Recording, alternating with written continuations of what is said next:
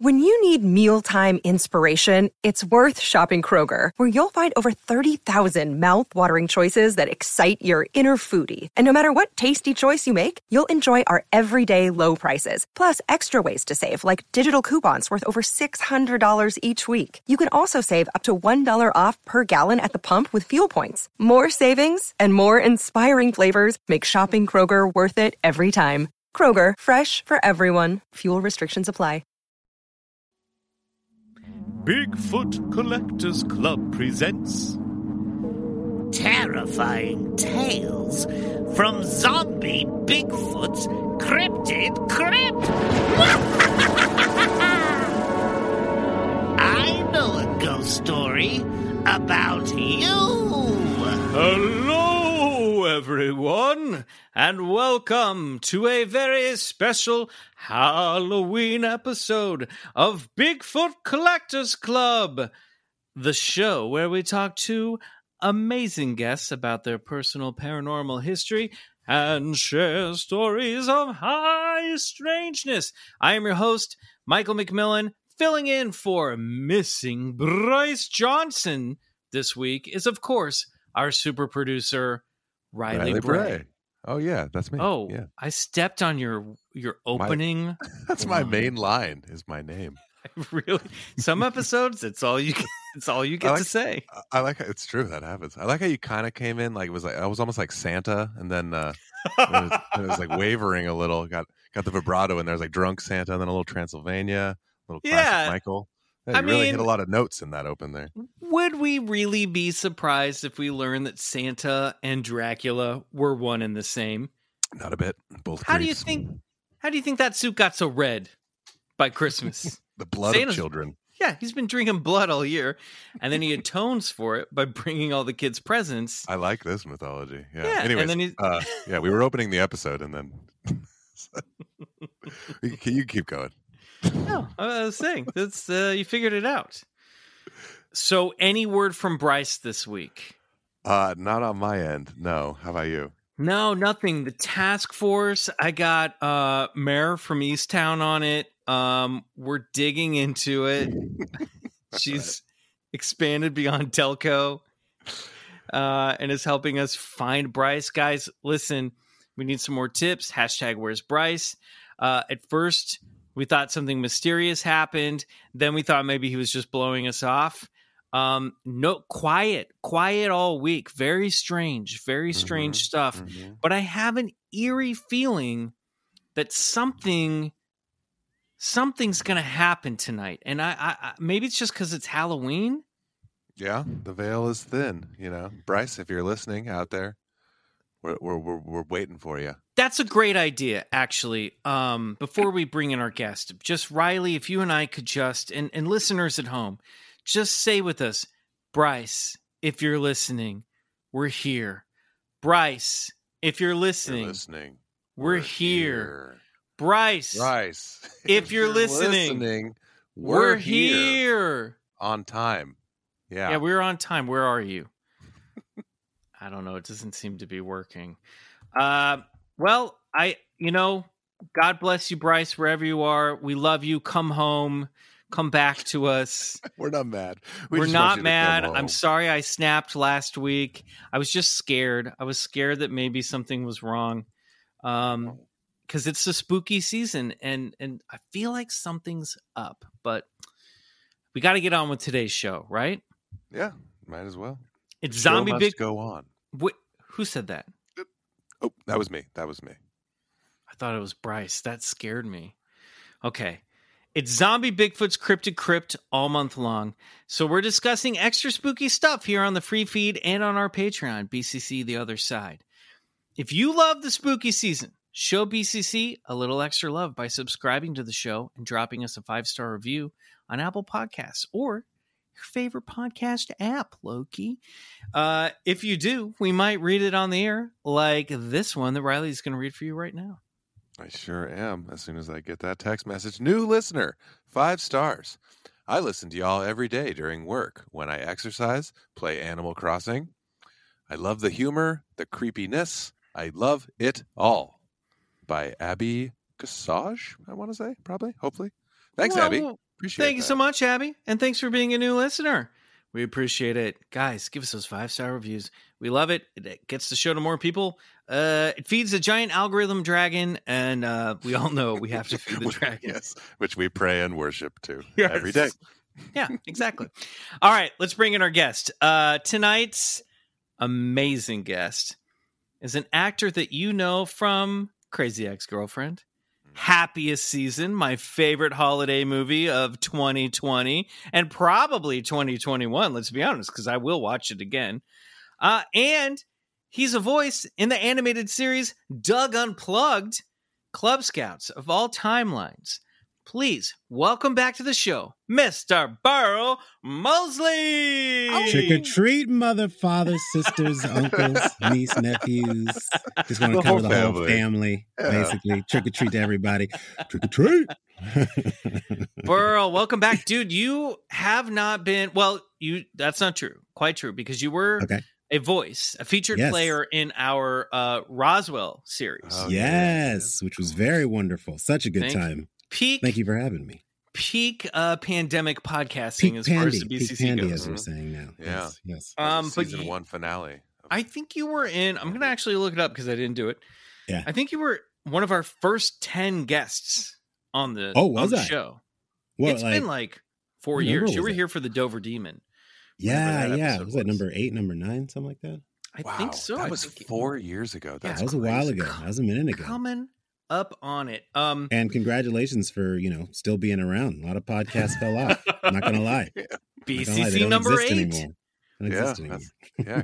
Number eight. Oh, nice. Number eight, you nailed it. Wow. Gosh, I mean, so you're an OG guest, and uh, you know we talked a little bit back then, but you, you're pre bullshit or believe it, so we get to play that game with you for the first time tonight. Ooh. And uh, Okay. let's just let's touch back in where you're at with the paranormal. Have you had anything happen to you in the past four years that you can't explain? oh gosh, you know, I haven't had any paranormal experiences per se, but I have had like just weird interactions with animals when I'm not expecting it. Great. Like I'll just be That- out at night and like a deer will show up or like Okay. a coyote will show up and just like guide me through the fog. Like there was one time I was coming down Mulholland and it was so foggy I couldn't see anything. And then like this coyote is just like, I'm like, oh, is that a dog? And it's like, no, no, no, it's a coyote. And this coyote just looks at me. And then once I make eye contact with him, just starts guiding me down the hill through the fog That is so awesome. until I got to the bottom and I was safe. And then this and this thing disappeared. And I was like, I was like, you know, I'm a big anime guy. I was like, Princess Mononoke Coyote. I was like, what happened just now? That was so great. That was amazing. I just had the the Mulholland spirit coyote guide me. Yeah. It was beautiful. That was your real life anime coyote guide moment. I guess right so. there. I guess Yeah, so. It was a thing of that. beauty. Were you Yeah. walking or were you driving? No, I was in my car. And so you know, like Mhm. when you shine your car headlights on some fog, even if you use like, you know, your low beams as you're supposed to do, Mhm. sometimes it's still very difficult to see and you know that street can be very windy and, and, you know so forth and so on and so but uh hey i live to tell the tale and i'm still here Mulholland, a notoriously spooky street. A Yep. beautiful Yep. street, but spooky as fuck for those of us Yep. who live in LA. Yeah, it's so spooky they made a movie out of it That's right. yep Quite a It- spooky one at that. yep Yes. yep certainly Now, Certainly. that coyote story is the opposite of Riley's coyote story. That's did true. you get bit No, I didn't get bit, but Okay, I, okay. I, I, uh, I don't think we talked about this on the Did we podcast. not talk about this on the podcast? No, because I, I think you were actually like a little rattled for a minute. was a little we didn't- shaken up. We didn't Yeah. want to Oh, bring it up. oh no well, so there's these coyotes in my neighborhood, and honestly, like Uh-huh. I, I, I used to be when I first moved here, I was like, wow, it's so mystical, and now I'm like, they're just kind of assholes. Like they like will just they don't care anymore. They'll Oh, just like no, no. walk Yeah. right up to you, and and uh, so anyways, I was out in my driveway, and I was getting something out of my van, and I saw some coyotes uh, Mhm. look at me and start approaching, and so I kind of like made a sound, and then they just like kind of stalked down a little bit and kept walking towards me, and I was like, oh fuck this. And so I started backing up, thinking that I was walking up into my driveway.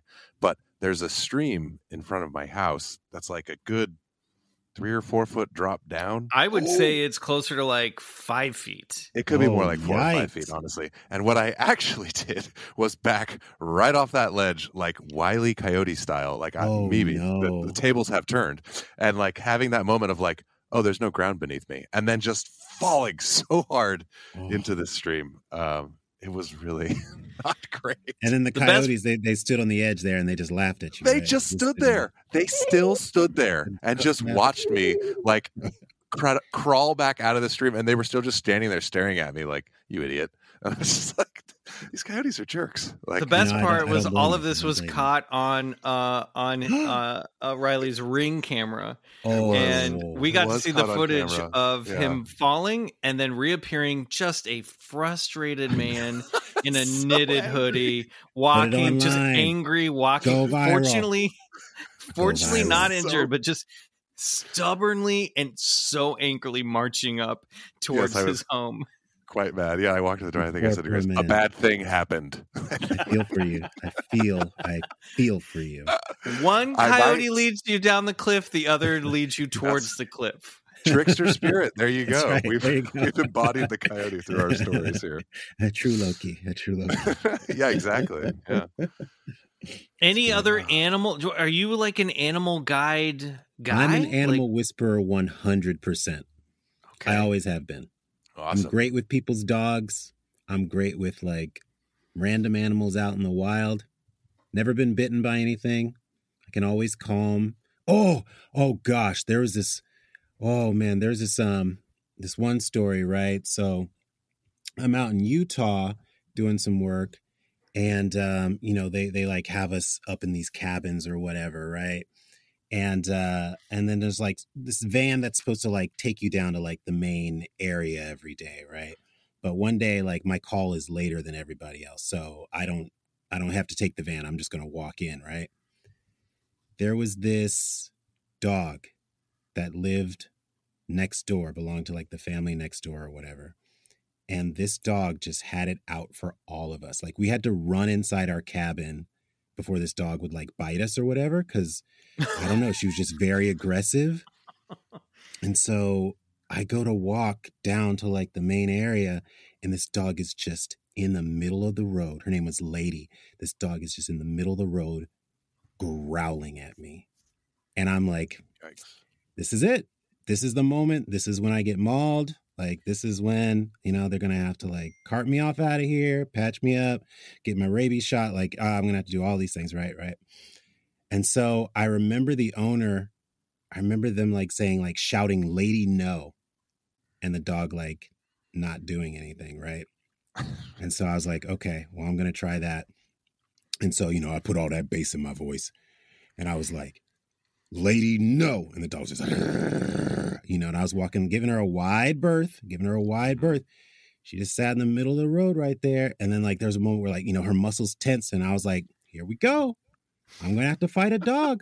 I don't How want to big do was it. this dog? This was like she was like, you know, nothing nothing against pits. I think pits are wonderful dogs. She happened to be a pit and she was of good size. I'm not good with like dog weight, but she was like mm, maybe 80 pounds. I was going to say 80 pounds probably. Big dog. Yeah, yeah, not yeah. a dog you want to fist. You know, fight. not You're not a dog you're- want to fist fight. You're doing well with guessing like numbers that the root is eight, so it's probably exactly 80 pounds. Thank you. Thank you very much. But yeah, so basically I had to like, you know, maintain eye contact that whole time, not show my teeth because I know that's a form of aggression. And I just said, lady, no, over and over. I did not turn my back on her, even once I passed. Then I like walked backwards until like I was out of eyesight. And then I was like, okay. Meanwhile, sweat is just like pouring from every pore on my body. But I made it out, and it was due Get to my good animal communication skills. Uh, well done, by the way. You are putting into practice bear techniques that we talked about a few weeks Oh, ago oh, here on the really? Okay. podcast. a lot of good practical life advice on this Yeah. podcast. I mean, also, if you get attacked from a bear after listening to that episode, uh, we're not responsible. I felt a little weird later. I was like, should we be giving advice about how to avoid bear attacks? Probably not. Um, but lady, let's get a fence. Let's get a fence for lady. She'll be happy. Yeah, Everyone will be yeah. will be happier. Yeah. All That's right. Well, super intense though. So it was like not crazy. leashed in any way. It was just like No. you Oh, standing down no. this dog. Oh no no no! Oh no! Man, that is that's a Yeah. that's a moment. That's yeah, it was good. it was a real moment. It was one of those like time slowed down, and I was like, Mhm. this could be it. it is rare that we today as humans like face an animal that we're like, this might eat me, if not at least kill me. You Mhm, know? mhm. Like 200 years ago, that was happening every Oh, sure. Wednesday. Yeah. Like instead of My a brother pod, stood. instead of a podcast mountain coming lion out. once. Yeah, there you go. I was going to say instead of podcast dropping, there were animals jumping into your into your path who wanted to eat you. Your Hey, you guys brother want some berries? I'm gonna go get some berries. Yeah. No, no, no. He's never heard Um, from again. Berry Wednesday. Your brother faced down a mountain lion? Yeah, he was out in the desert. He was out in the desert, and he was like, uh, he, my brother likes uh, shooting. He's into you know like target shooting. Yeah, he was yeah, out yeah. at a shooting range in the desert, uh, and he was like far away from everybody, and he was so he was all alone. Like he couldn't like call out to anyone, and a mountain lion just like approached him, and uh, there was like a big like fence post. So he got up onto the fence post and just like put his arms up all big, and just like tried to make himself big, and the mountain lion just kind of like checked him out and then just turned and walked away. I was like Hakuna Matata. well, it was very much that actually when you think about it. He made himself look like a meerkat riding a warthog. yeah. And the line was like, "Never mind, I'll see you later. done that, seen this one." Lifted up a log. There were some grubs you could eat there. He like, hey, dig Speak, speaking of little treats. Yeah. it's Halloween. Burl, uh, are you? I well, as a matter of fact, I don't know why I'm asking this question because I happen to know that this man loves Halloween. candy corn, Oh, I mo- love it. I love it. I love it. Really? And you know, yeah, it, it- it's so funny. I just learned like maybe like a few years back that there's like some, you know, uprising against candy corn. Meanwhile, people love honey. All candy corn is is little honey droplets. That's all it is. Is that candy what it corn is? Tastes like honey. Tastes exactly like honey. It's true. It is a honey Candy flavor. I corn never. tastes nothing like can- nothing like corn. It just tastes like honey. So people love honey, hate candy corn. Doesn't make any sense to me. They're lying. I think It's you're a right. It's like a conspiracy. trendy thing to hate. You know? Yeah, it's a conspiracy. there People was that hate uh, on candy corn actually love candy corn. Full stop. there was a moment on There. set uh, where somebody brought out cupcakes around the Halloween season. This is back on Crazy Oh, I remember this Girlfriend, very well. I remember this very well. and uh, walked out, br- set up a bunch of cupcakes with can- chocolate cupcakes with candy corn on each one of them. Yeah, just one single candy corn adorned each cupcake, right? I walk out to craft service table, and I find this man, Burl Moseley, eating the very last candy corn of all the candy corn that he had gone down the row and picked off off the top of each cup. Now, now, in my defense, I waited. It was the like most insane hour. thing I've ever seen. I waited like an hour because I was like, I don't want these cupcakes, but I do want that candy corn. And there was no candy corn anywhere else, right? And so I waited like an hour and people only took like a few cupcakes. I was like, nobody wants these cupcakes. They're going to Yep. get tossed soon. Yep. And so I was like, all right, let me just like take these candy corns. Next thing I know, I'm like, you know, Michael comes and sees me and I'm like, Shh, don't say, you know, don't, eh, don't say nothing, man. We're back at the cast chairs and Rachel comes out. She's like, did somebody just individually eat the candy corns off of all the cupcakes? And I was like, yeah, it was me. What you want to do about it? It was to be I didn't fair, have a lot of options. one I of the defend, crazy, defend your actions. craziest things I've ever seen happen on set. I said I wanted candy corn and I didn't have anything else. They would have brought you a bowl of this. candy corn, a Look, hundred man, percent. I, I I don't know. Like my chair didn't have my name on it. Like nothing's for certain. like, you know. Yeah. the candy corn was in the rider. There was no candy corn. I it was just, back in I the could- day, man. It was back in the day. I could so see that moment and that logic, and fully like so much stuff gets wasted, and you're like, I really want those candy corn. They're just gonna throw it away. They're just gonna toss. And no the one's thing even that I, gonna know. yeah, I, the thing that I didn't want to see, I didn't want to come back in another hour and just like pass the garbage can and see them in there with the candy corn on top. Like that would have Yeah. broken my heart. just a single tear. Yeah, it's like the single Denzel tear, just like Right, yeah. he down. had to, you know, he took justice into his own hands. He Had was to. like, had to. Had he no went choice. vigilante on Left me the no candy choice. corn. Michael, So- did you blow his cover or no? She just Nah, noticed nah, he was good. You know, he did. He did give me the look when when she came in. You know, he gave me that look that criminals do. You know, when like the police Right. come in, question him, they, look- they look to see who's looking at each other. He looked right over at me. I you're looked right over at him, and I was like, I gotta say it. I gotta say something. she gonna blame the crew, and I was like, and I don't want her to do that. Then we- Ah. as- The bigger as a crew member, we thank you for that. Yes. Hey, you're. God, one of the fucking craziest and funniest things. That was hilarious. I love That's that. great.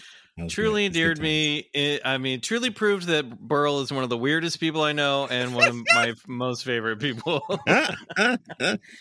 so when you were trick or treating as a kid, Burl, yeah. were you like, "Ooh, give me that candy corn"? What were you? First of all, where did you grow up? Remind us where you grew up, and then what trick or treating was like in your neighborhood. so all over um but the places i remember trick-or-treating the most uh we lived in albuquerque new mexico for a little bit. I remember trick-or-treating there as a kid and uh we also were in um virginia like fairfax county virginia. I remember trick-or-treating there for a little bit. And back in those days i really had no preference. I was just excited to get candy you know what i mean?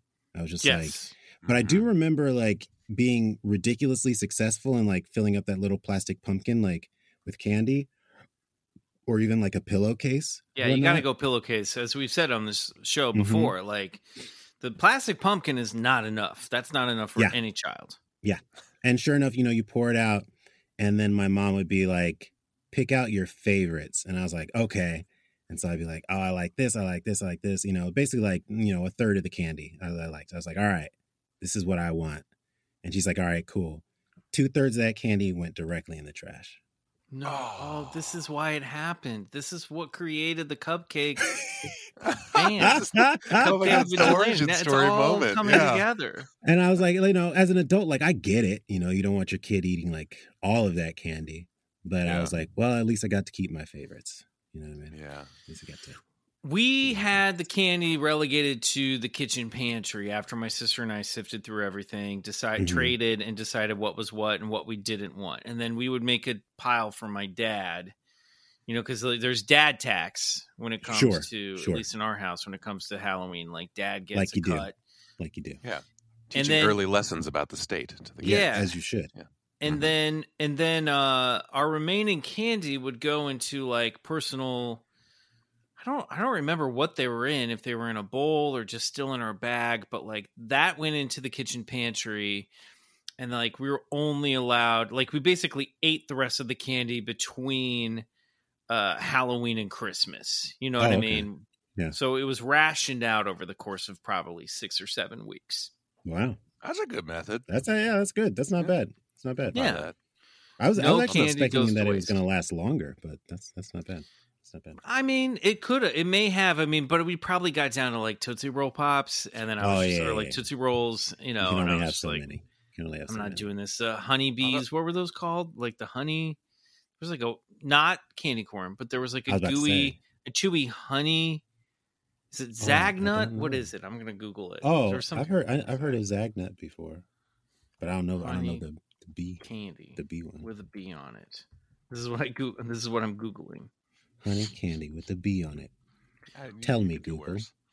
Yeah. What about um? Oh, I'm here sorry, it I. A can't a bit of find any honey. results from it. Oh, a Bit-O-Honey. yeah. Oh yeah, I remember. A Bit-O-Honey. Ugh. Too too chewy. Uh too hard and too chewy at the same time. I always loved me. Uh, what a Milky Way, Three Musketeers. Oh, those were the best. Twix, I love those. Skittles, M and M's, like anything that like I could, you know, that I saw like on a daily basis or whatever, you know. Yeah, something that you would see in a store. Mm-hmm. Like Bit-O-Honey, you never saw that at a 7 No, Eleven. no, I'm like, get this away from me. You're Anytime like, somebody offered me a candy, candy apple or something, I was like, keep it. I don't want that shit. I don't want What it. is this, Disneyland? Keep it. Taking Am I on- my pumpkin. Main Street USA right now? Yeah. That's like, precious I went real through, estate. I went through a lot of trouble to make this, and I'm like, well, you're gonna go through a lot of trouble to get it away from me. As an What a- adult now, do you think the adults that gave away like weird candy were doing it on purpose? Like, I- could you really? That's a good you know- question. I feel like I feel like they must have had like the noblest of intentions in their hearts, and they just Yeah. like they're like, well, some kids like it, and tho- and that's who I'm making it for, you know. Uh huh. I think just people are out of touch. I think some old people were just like, "This is what I used to get at the general store." I used to get a bag of apple slices and a bag Yeah, like of they ne- carrots. They'd never heard of a nutrageous before. You know what I Mhm. mean? I don't know what that is. Right. That's way too radical 90s. Yeah. Whoppers. Oh, I also loved Whoppers. Those Whoppers. I not a Whopper guy, but I Oh, I appreciate those the who are. crunch. Love My uncle I crunch. was a came around to Whopper guy. Whoppers later in life. Malted Grace got me back balls. Whoppers. Yeah. Malted Everlasting balls. Gobstopper. Oh, I I love loved that. I loved a good Jolly Gobstopper. Ranchers.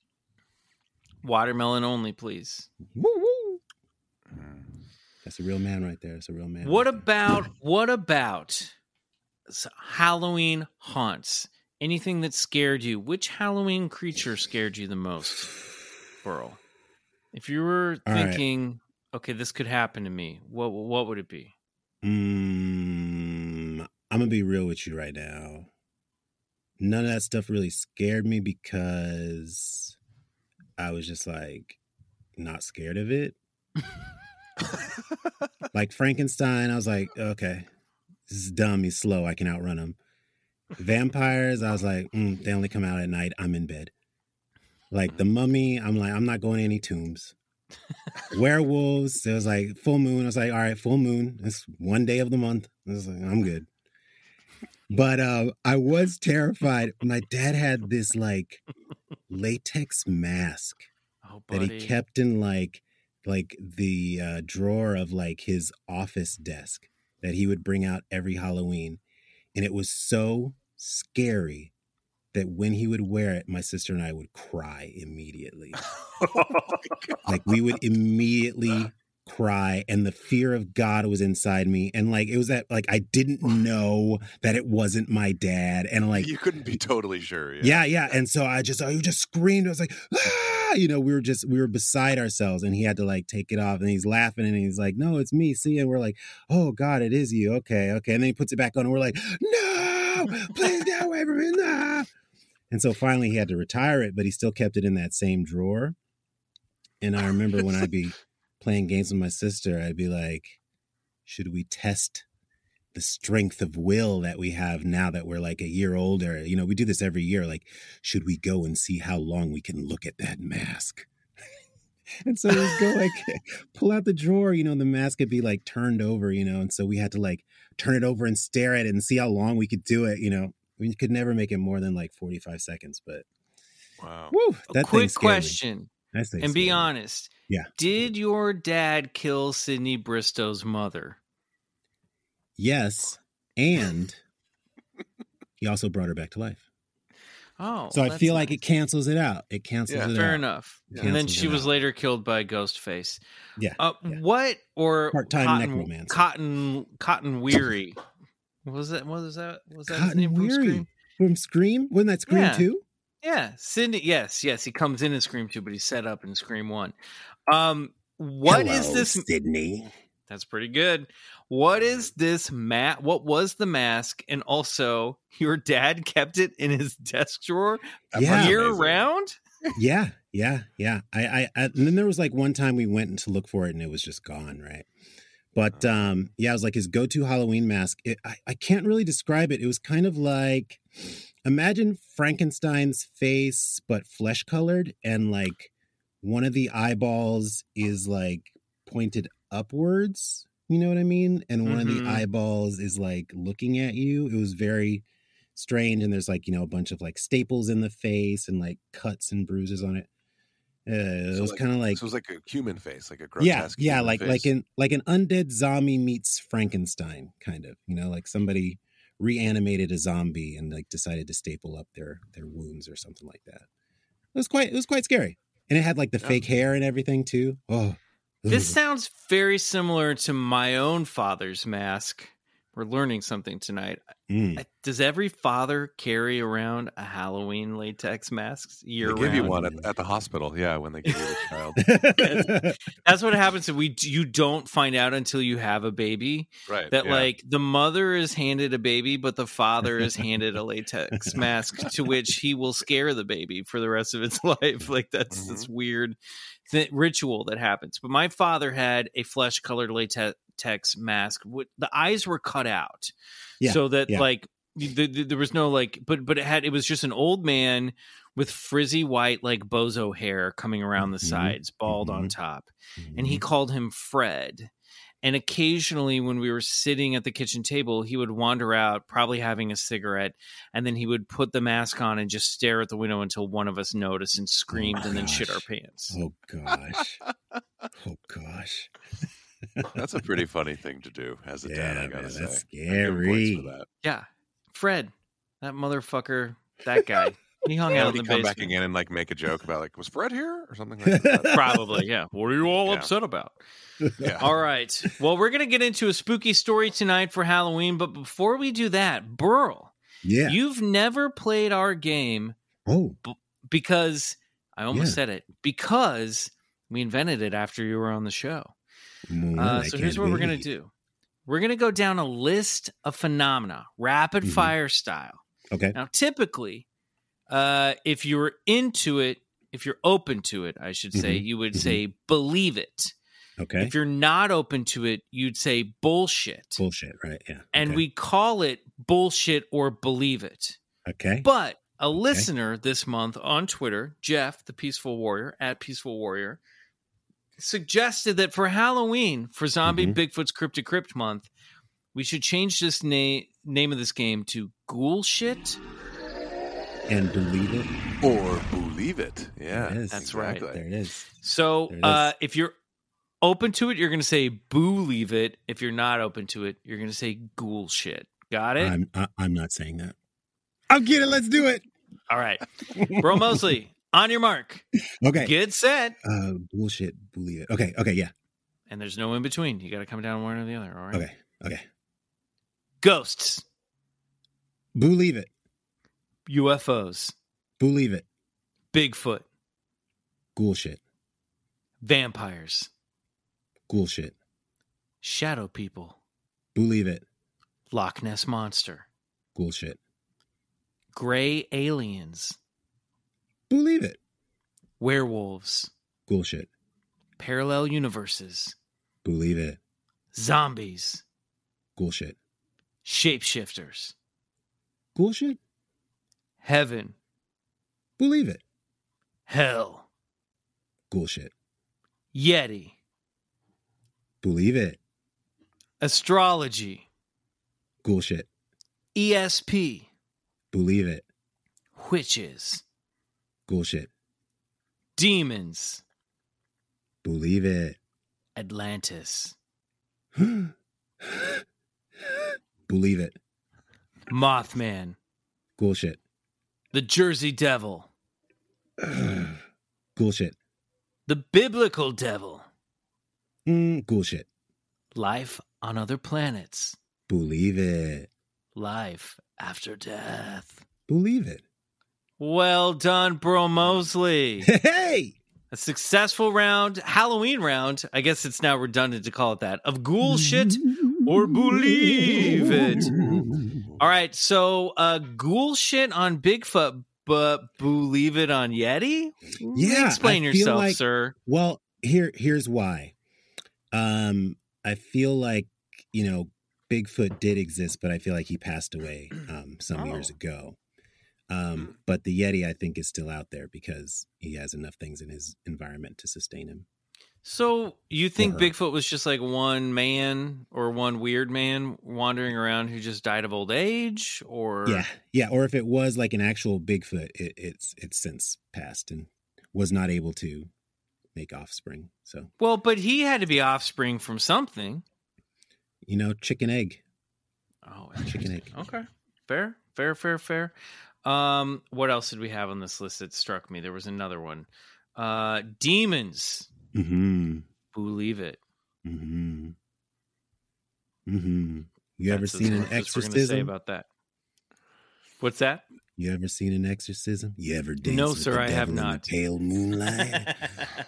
Um, yes. Woo. Oh man, it's woo. I've seen some crazy stuff. Wait, have you Like actually seen an in videos? exorcism? Yeah. Yeah, please. not not in person. please. not in person. But but I've seen like, you know, uh you know what they call them uh you know the police video from interrogating somebody and they got like the camera on and they're like, you know, asking them and they are just not right. Yeah. Are we talking one of those like YouTube videos of like 10 scariest moments caught this on is film this is of thing? before YouTube. It was pre-YouTube. It was like one of those programs where they're like, you know, Oh, okay. something's not going, on, you know, something like possessions and stuff like that. Top ten arrested demons. Yeah. Right. exactly. It was it was very terrifying. I was like, hmm, that's disturbing. And then you're like, is it mental illness? But then you're like, no, because they'll bring in a priest and they'll do an exorcism and then the person is fine. Yeah. I mean, I've- and also like we don't know what consciousness is, so how can we know what demons are within Mhm. the consciousness? You know, Mhm. I don't know. Mhm. It's a I very uh, fuzzy Need line. to look into the subgenre of police interrogation room exorcisms because I don't know Do it. anything about this. Do it. I, I, hope you I bet Bryce it. is all over this. Wherever Bryce is, Bryce, can you hear us?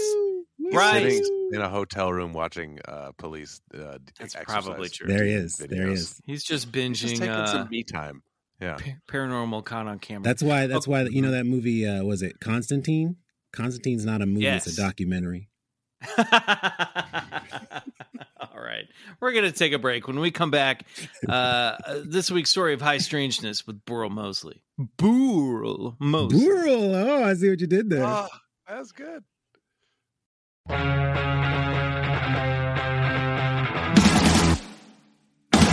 All right, we're back, and it's time for this week's story of high strangeness with Burl Moseley. We could also have gone with Girl Moseley Girl. for your wolf man that you're not afraid of. Um, now I've asked, oh, I've asked Burl to play a couple roles in uh, tonight's story. Oh yeah, Um, yeah, yeah. this is kind of a juicy one. It's not not quite a deep dive. It's it's it, it could probably be a deep dive. Um this is a story that I've been fascinated with for a while. Uh it's a good Halloween story because it's a haunted house story. Uh we got more requests to do some of these during the month of October. So here you will, here you go. I'm delivering on this one and I'm excited to discuss this one with the two of you because, like Amityville Horror, uh, this is one that has like spread its mystical claws into the like trenches, the deep trenches of pop culture. Mm. Oh, I'm excited to hear what this All is. I right. have no Mm. idea. So here we go. Got to clear my throat. That's really good. Werewolf! That's good. Yeah, clear it out. Clear it out.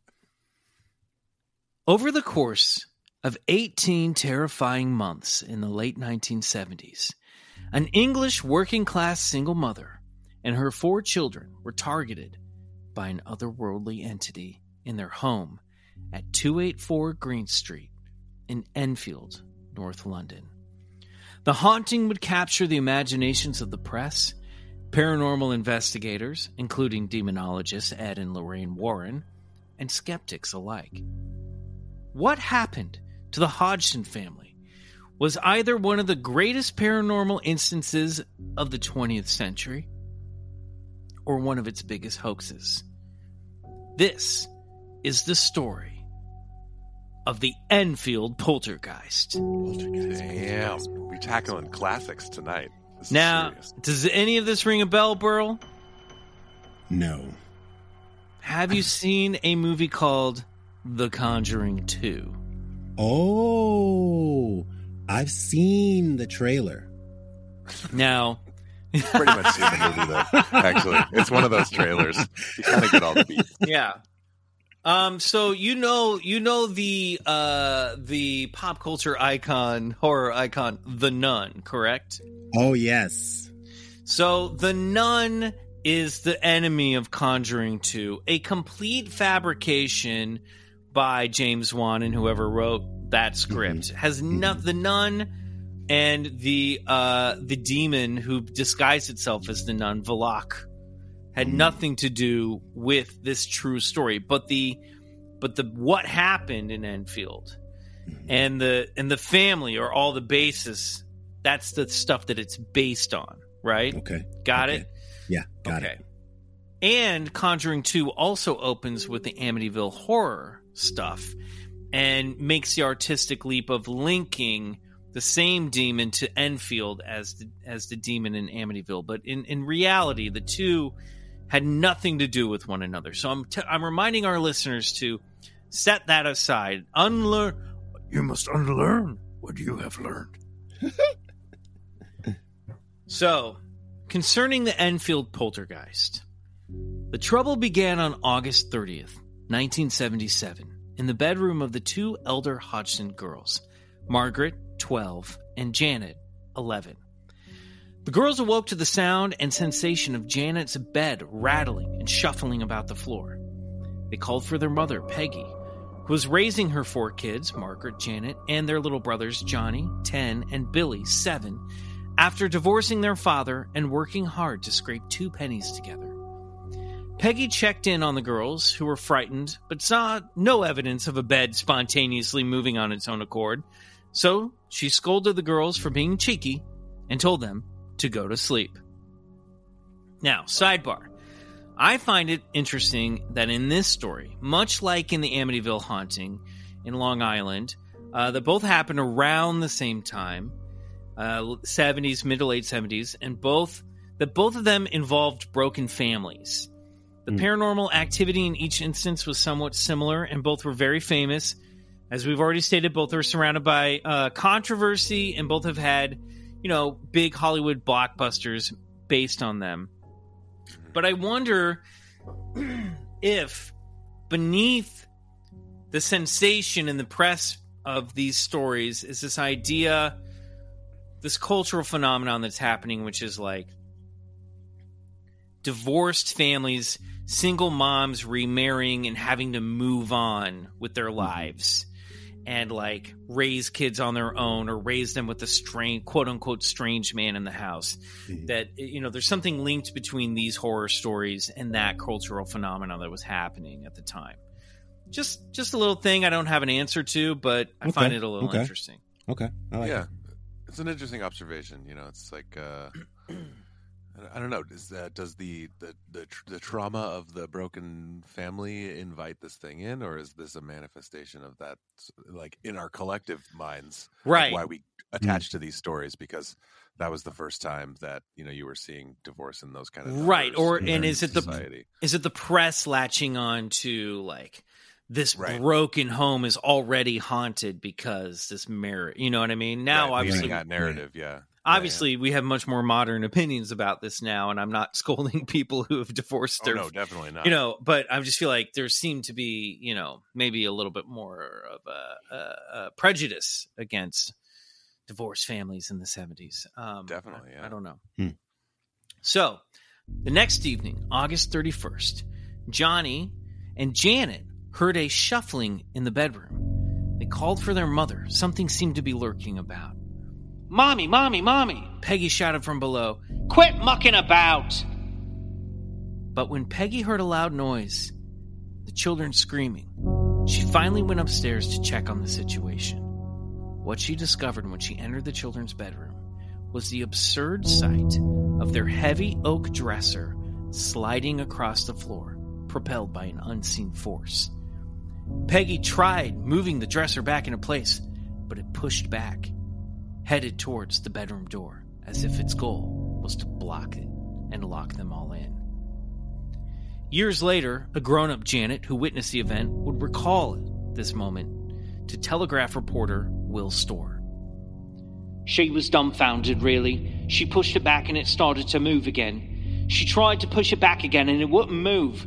So she said, Right, we'll go downstairs. We was very nervy.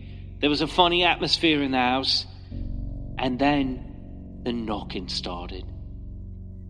The strange knocks seemed to bounce around the house and come from within the walls or under the floorboards. Peggy's growing concern that a burglar was lurking about led her to gather up the kids and rush them over to the neighbor's house. The home belonged to a couple named Vic and Peggy Nottingham. Vic was a large, burly man. He went into the Hodgson house to locate the source of the strange noises, but was baffled by what he encountered. Burl. I went in there and I couldn't make out these noises. There was a knocking on the wall, in the bedroom, on the ceiling. I was beginning to get a bit frightened. Unsure of what to do, Peggy phoned the police. Police Constable Carolyn Heeps investigated the scene, and she herself witnessed a chair moving by an unseen force. She searched the area for hidden wires, but found no evidence of a prank. It was weird. She later told the press The chair was a sofa, and I looked at the chair and I noticed it shook slightly. I can't explain it any better. It came off the floor, oh, nearly half an inch, I should say, and I saw it slide off to the right about three and a half, four feet before it came to rest. I'm absolutely convinced that no one in that room touched that chair or went anywhere near it when it moved. Absolutely convinced. With no crimes having been committed, the police shrugged off the situation, said, We don't know what to do, and left. Hodgsons were on their own, and the paranormal activity was only getting started. Peggy contacted the UK rag, the Daily Mirror, hoping that they might be of some help.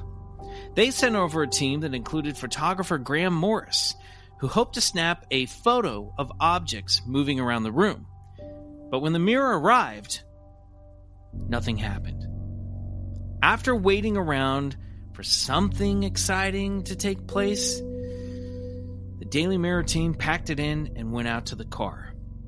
The moment they reached their vehicle, the poltergeist woke up and it got to work, flinging small objects about the room. The Hodgsons called them back in, and Graham Morris was struck in the eye with a Lego. Morris said, It was chaos. Things started flying around. People were screaming. Morris started snapping pictures, including a couple photos of Janet allegedly levitating and being tossed about the bedroom. Now, I want you guys, if you're near a computer, to Google Enfield poltergeist. Uh, if you're listening at home, pull over the car before you do this. Now, you're going to Google, and we'll put this up on the Instagram. Boys, I want you to do the same. Okay. And almost immediately, what will come up are these photos of Janet allegedly levitating and being uh, tossed around. Enfield poltergeist. There are pictures of her. It looks like she's almost jumping off the bed. I don't know if you guys are seeing this stuff. Screaming oh, yeah, yeah, in yeah, terror. Yeah, I've seen these. I've seen. Yeah, I'm gonna send these over to you guys right now if you can't find I'm them. looking at. Don't they even show some of these images at the end of the? Oh, what? Too, in the credits. Yeah. So allegedly, these photos, you'll see there. She's like up in the air, screaming. The children Yeah. are huddled in the other bed.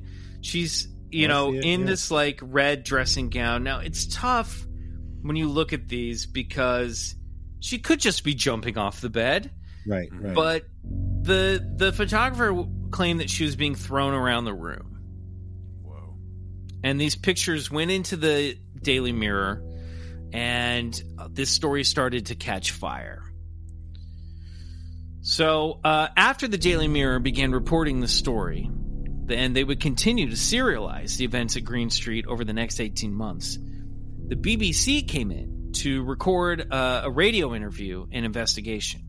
BBC reporter Roz Morris, she claimed After the girls went to bed, there was a very loud crash upstairs in the bedroom. And then she went upstairs to discover that a heavy chair had been thrown nine feet across the room. Something chucked that chair across the room. I'm convinced of that. And she felt, you know, this thing was too heavy for a little girl or a little boy to like throw nine feet across the room. So let's pause here and ask why the Hodgsons? Why now? Well, we may never know for sure, but allegedly, Janet and her big sister Margaret had been playing with an Ouija board in the days leading up to the start of the haunting. So, one prevailing theory is that it's possible they opened a portal to the other side that allowed a spirit to walk through. There it is. Now, whatever caused this activity, it was enough to pique the interests of the Society of Psychical Research. You may remember these guys from last year's story about Borley Rectory, BCC 134, with Mike Mitchell. The Society of Psychical Research was founded in the 1800s and has boasted Arthur Conan Doyle as one of its members. Now, Maurice Gross and Guy Lyon Playfair investigated the Enfield poltergeist and would witness numerous strange activities over the months of the haunting. But things started a little slow at first. When Gross and Playfair arrived at the house, they sat in the living room for a long while, waiting for something to happen. After a period of inactivity, Gross claimed that Legos and marbles started spontaneously shooting about the room. The children's toys were hot to the touch, and the investigators witnessed a t shirt fly off a table and across the room as well. Then the sounds returned the strange knocking that bounced around the house, inside the walls, under the floors, above the ceilings, impossible to pinpoint. Bouncing from room to room, you hear it there, you run in, and suddenly it's coming from the other side of the house. The SPR returned multiple times to check in on activity at the house, and the poltergeist delivered. Furniture moved about the room. The sounds of disembodied dogs barking came out of nowhere. And then there were the voices, specifically the voice that came out of little Janet. Janet began channeling the deep, gruff voice of an entity named Bill. Bill claimed, through Janet, that he used to live in the house, but died suddenly from a brain hemorrhage. We're about to play a recording of the members of the SPR interviewing, interrogating Janet as she channeled Bill. Now remember, she was only 11 year old 11 years old at the time of this recording. Now Riley, uh, if you cue it up to minute 2 4 on that YouTube video, we're going to take a listen to the Society of Psychical Research uh, interviewing young Janet as she channeled Bill. I want you to tell me whether you remember what happened to you when you died. Just before you died and just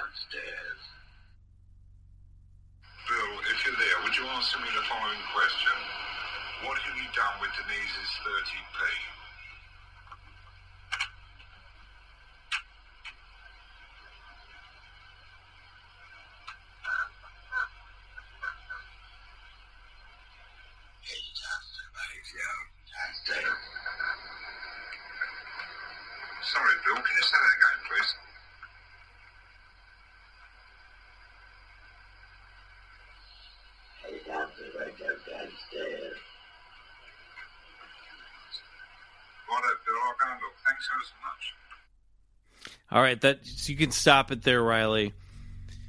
So Yikes. creepy as fuck. He said, "I tasted blood." uh, and then I forget the next thing he says, but then he says he died in the chair in the corner downstairs. Whoa. That's a that's an 11 year old girl making that voice. Whoa. Jesus. Whoa. That's some, that's some scary shit, man. I don't Yeah. know. So, um, Janet claimed as Bill that he died in a chair sitting in the corner in the downstairs living room from a hemorrhage. And this fact, oh, he said, yeah, he said he tasted blood, went blind, and then he died of a hemorrhage. So this fact would later be confirmed. a man by the name of Bill Wilkins had lived and had died of a brain hemorrhage in the house at the age of 72, years earlier. And the corroboration of the story came from Bill Wilkinson's son, Wilkins' son, Terry. Meanwhile, the levitations and the telekinetic activity involving furniture continued. The children would sometimes be yanked out of their beds at night. During one instance, one of the children screamed as they were coming down the stairs that they couldn't move. The adults looked back and saw one of her legs sticking out back behind her. She said someone had her leg. The adults ran up the stairs and pulled on her arms, but they couldn't move her. It's often said that poltergeist activity tends to center around a pubescent female in the home, and indeed, the activity seemed to peak on and around December 15th of 1978 when Janet got her first period. Janet recalled the trauma of the activity years later while speaking to the Daily Mail. She said, The levitation was scary, but you don't know where you were going to land. And I remember a curtain being wound around my neck. I was screaming. I thought I was going to die. My mum had to use all her strength to rip it away. The man who spoke for me, Bill, seemed angry because we were in his house. Eventually, the activity seemed to settle down after a priest was finally brought in to perform an exorcism. Eventually, the Hodgsons moved out of the house, but activity on Green Street never truly died. The next owner, Claire Bennett, said that her sons used to hear people talking downstairs. And they moved out two months after moving in. Her son, Shaka, who was only 15 at the time, later said, Burl, The night before we moved out, I woke up and saw a man come into the room. I ran into Mom's room and said, We've got to move. And we did. Of course, the Enfield poltergeist tale doesn't come without bucket loads of skepticism. Janet and Margaret have admitted to tricking Gross and Playfair from time to time, playing pranks and pretending that they were seeing things or things were happening when they weren't. But they claimed that the SPR members always caught them in the act, and that sometimes they made stuff up just because they felt pressure to make something happen. Other skeptics claim that the reports of telekinetic activity were greatly exaggerated and that Janet was just a natural ventriloquist who knew how to throw her voice. But even the flaws in the story and the admissions of these little white lies by Janet and Margaret can't account for everything. At the end of the day, over 30 people witnessed unexplained phenomena during those 18 months at 284 Green Street in Enfield. And Janet says the experience has stayed with her her whole life. After all, it wasn't easy being known as the ghost girl. It was odd. I had a short spell in the Maudsley Psychiatric Hospital in London where they stuck electrodes in my head, but the test proved normal. As for whether she was really channeling the ghost of Bill Wilkins, Janet says yes. It lived off me, off my energy. Call me mad if you like. Those events did happen. The poltergeist was with me, and I feel that, in a sense, he always will be. And that, in a nutshell, is the story of the Enfield poltergeist. Well told. Bravo. Forgiveness for my accents. Burl Moseley, what the hell is that? What? What? Oh, oh! What is that? Burl? Yes? Burl! Hello? Hello? Oh no. Oh no. Not not another member of this podcast being sucked into uh, another dimension.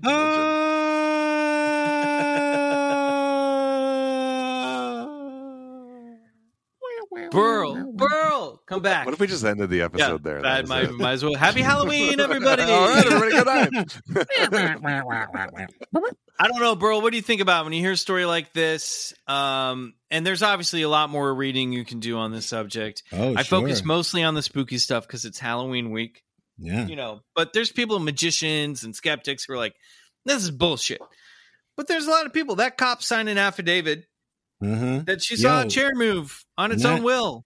When that man's voice came out of that little girl's body, that's crazy. Yeah. Little girls don't talk like that. I mean, she's a certainly should not. natural I've talent met, if she I've, is. I've met plenty of 11 year olds, even when I was 11, and none of them talk like that ever.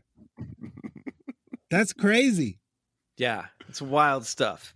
And the fact that, like, why would those little girls know that a man named Bill died in that house from a brain hemorrhage? I mean, I guess the skeptic could say maybe they heard about it or their mom was talking about it, but I don't know, man. There's When I was 11, I couldn't even pronounce the word hemorrhage. Yeah, that's like if if that's a hoax, that is the the like prototypical preteen goth right there. That's Yeah. a yes, Well done. totally. next level. Yeah, it's similar to Amityville, where it got. This was basically the Amityville of London. Happen again, happening around the same time. Got so much Mhm. press. The Mhm. family got a lot of attention. They've made like they've made BBC or like Sky TV movies and documentaries about this case. Mhm. Um, Mhm. so it's just one of those hauntings of the 20th century that uh, a lot of people don't believe in, but a lot of people think there's really something there. You know, and I kind of do you believe that they believe it? Like I- I- they weren't hoaxing it? I do, I do. Uh, they, they're one of the reporters that I I read a story of was like Janet's completely consistent. Like they were like I interviewed interviewed her over a couple years on this story, and she was always consistent, never wavered from the story. And I think like it's totally normal for two girls that are like this has now consumed their life to fuck with the paranormal investigators who come over when it's a slow day. You know, what I mean, Yeah, sure, why sure. wouldn't you? Sure. You know, Mhm. and I think that some of that stuff just damned any credibility of the case. There's obviously like no real Right. controlled experiment here. Mhm. So, you know, it's all sort of like eh, it happened. Uh, but um I think they believed it kind of like the kids from Amityville. Whether it was happening or not, they believed it was happening, you know, or Yeah. they believed the narrative Mhm. that started to happen around around them. Yeah right. Yeah. That makes that makes sense. Yeah. Huh. I don't know. Man. Burl? Yeah, what's- you, spooky, you man. know what it is. It's real spooky. we do know that. It's Yeah. just. Uh, what do you th- yeah Go ahead. Go ahead. What were you saying? No, I was I was just I'm interested in what both of you guys think. Other than yeah, you know, yeah. I, I I think it's like to have something like that happen to you as a child has got to be kind of traumatic. But then then the plus side of it, something happening to you that young, is that you're like, oh well, maybe this is what life is. You know, maybe life is yeah, you know Right. getting possessed every 10 years every decade of your life you know what i mean it's so strange to have something like that happen to you so young and, and and then have it of course you know follow you throughout the rest of your life and then have to go into a mental institution for a time because it like really scarred you you know Ugh. i wonder Yeah. if she was conscious when that man's voice was you know when she was possessed and, and his voice is coming out she you know? said she couldn't remember a lot of it, and that her uh-huh. she like her mom wouldn't let her see some of those pictures and wouldn't listen let her listen to the tapes, and it was like Oh, wow. only later that she listened to them and was like, oh fuck, that's fucked up. Right sure It's like Sure. the ultimate like the like night after like, "Ooh, that was me." you're like Yeah. ah Like, I did what last night? No, it was me, Bill. it was bill yeah, Look at Bills. Sat in a chair in the corner, eating me curds and whey. Wait a minute. know. Did Burl turn into an 11 year old English girl? yeah. What's happening? Ask me no questions, I'll tell you no lies. Riley, where are you coming down on the Enfield Poltergeist from this very this like ten minute presentation that you've been given? I mean, I, I feel like I have sympathy for this girl that had this possession experience because whatever Sure. it was, it, it seems pretty pretty genuine. Mhm. Um, I, I, who you know, is it a case of uh, ramping up hysteria? Is it a case of some sort of I don't know. I I never for some reason I can never get my head around the like they just did it to fuck with people, Right. Get in the news. Like I'm just like, but who would like why like no, it just doesn't make sense. Like people Yeah. are just too lazy to even do that. Like Mhm. why? I would never. I'd be like, Ugh, no. I'd rather just hang out and I don't know. That just doesn't. That never adds up for me. It never No. makes sense. It's always Um, added stress. Yeah, so it's like something is it's something of the is going on, and then it's that same question we always get down to, where it's like, well, where's the line then between, you know, just the you know the human experience and the bizarreness of consciousness and the paranormal, and you know what is what is a demon, what is a possession? I don't know, but I mean something something happened to the point that it, we're still talking about it. Yeah, and I don't think it was a demon. I think the movies have made it into a demon. I think it was probably Sure, a ghost. I think it sensationalized it. Yeah. Yeah, I think Yeah. it was like maybe they just like strengthened, opened a gateway for Bill to come through using that Ouija board, and suddenly he was like communicating. You know, and the Mhm, more he- mhm. they talked to it, the stronger he got. You know, Mhm. Right. because they feed Yeah. off that like acknowledgement and conversation, and and you know what I mean. Kind of goes Mhm. all the way back to to to the the Bell Witch stuff that we learned back in like the fucking second episode of this series. You know, Right. Yeah. um, and if anywhere's haunted, it's you know it's jolly old England, right? Yeah. That's right. That place is already as old as talked time. about that a couple weeks ago. It's haunted as Mhm. fuck. Yeah. All right. Well, Well, China's as ro- old as time. That's like just a little Yeah. younger, but still old. Still real Yeah. old. Still, Still old. old. Still old. Yeah. Probably a lot of ghosts there too. Ghost everywhere. You guys. You guys know when they spell Walk- old with an E, it's old. Ah, that's the extra old. yeah. Well, that wraps up our story of high strangeness and our Halloween episode for this year. Uh, but guess what, guys? The fun is going to continue into next week, even though it'll be early November. We're giving you one more episode before we take a little break until the new year. That just a reminder uh new stuff will be dropping in the feed every week. We're going to be doing some patreon unlocks. We're going to be doing some bonus stuff. So keep subscribing keep listening and if you're a subscriber to the other side riley and i uh maybe bryce if we ever hear from him again we'll be doing uh we'll keep the the other side will keep going uninterrupted. That that never changes okay? So uh stick with us keep subscribing uh, and uh, come back next week. We got a brand new episode for you to wrap up the spooky season. A little uh, spooky season dessert, if you would. Yeah. Yeah. Right? Woo! Final the final candy corns. Yes. the Oh, bottom. Yes, the We're gonna- final candy corn. We won't let next week's episode go into the trash without picking those beautiful candy corns out of it We'll first. pick them one by one just for you BCC guys. podcast, Bigfoot Candy Corn podcast. Ooh, spin off. Love it. Uh, Burl Moseley, thank you for being a guest on the show. Where can Thank people guys. follow you? Where can people find your work? Follow me on Instagram and Twitter at Burl Moseley, B U R L M O S E L E Y. You can find my work on your television screens and your movie screens. Visit imdb.com for the full list. find also find some of my like really random old sketches on YouTube. Not on TikTok yet, but hey, tomorrow's uh I mean next year's a new year, so we'll see what happens. Yeah, maybe we'll maybe we'll us old farts will get talked into TikTok at some yeah, point. maybe I'll get talked into TikTok. We'll see. talked we'll into see. ticking. Um, fantastic. Uh, you can follow me at McMills on Instagram and Twitter, at Bigfoot Collectors Club on Instagram and Bigfoot Pod on Twitter. Of course, uh, subscribe to BCC The Other Side or Patreon at patreon.com slash Bigfoot Collectors Club. For five bucks a month, you'll get three to five bonus episodes. Thanks again to Burl. Bryce, if you're out there, we miss you. We love you. We hope you're Love you, we man. hope you're okay wherever you are. That was a weird message we got a couple weeks ago, but I guess that's I don't know. You know what? We'll keep trying. We'll keep trying. I'm gonna talk to Mare. We're gonna get the task force on it. Uh, maybe I should call in uh, some paranormal investigators. Who knows? But um, Yeah. all the lines are open, Bryce. Lines are I'll- open, I'll, I'll leave a radio tuned to static Yeah, tonight if you all want to reach out. that sounds good. Hashtag Where's Bryce? Everybody, if you got leads, Burrow. Thanks again. Good night, everyone. Uh, and Go get regressed. This is Ghostface calling for Bryce. If I call you and you don't pick up the phone, I'm gonna gut you like a fish. Whoa, whoa. I don't know how he patched in here, guys, but uh, thank you for everything and good night. Boy, that was crazy.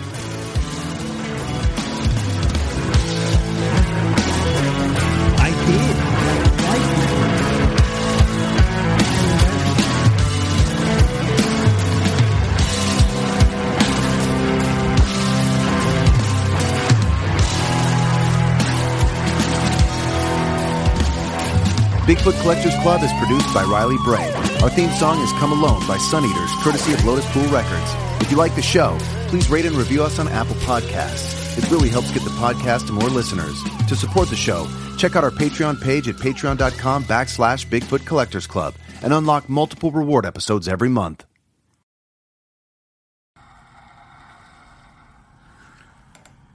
Hello? Listeners? Can you hear me? It's Bryce. I need help. I'm trapped in a strange and mysterious place and I, I'm, I'm not alone. Save me. Oh my god. In the 1970s, John Todd burst onto the evangelical scene with a shocking tale. He claimed to be a former witch involved in a then unheard of secret organization called the Illuminati and urged Christians to prepare for a violent world takeover. First of all, the number one weapon in everybody's home should be a 12 gauge pump shotgun. Hear the amazing story of one of the originators of the modern day conspiracy theory. From Magnificent Noise and Sony Music Entertainment, this is Cover Up, the conspiracy tapes. Hey guys, Heather Ashley here, host of the Big Mad True Crime Podcast. If you're looking for a true crime podcast with all of the details and none of the small talk, you have found your people. Each week, we dive deep into a new case and learn everything there is to know from getting to know the victim and the impact their case has had on those around them, to the investigation into what happened to them and who is or might be responsible. And if the bad guy looks like he might drink whiskey by a dumpster or has the social skills of an ogre, we say it because we were all thinking it anyway. As the name suggests, we get big mad over true crime, and I would love to have you join our incredible community of listeners with big hearts and zero time for small talk. Subscribe to Big Mad True Crime anywhere you listen to podcasts and listen to new episodes every single Monday.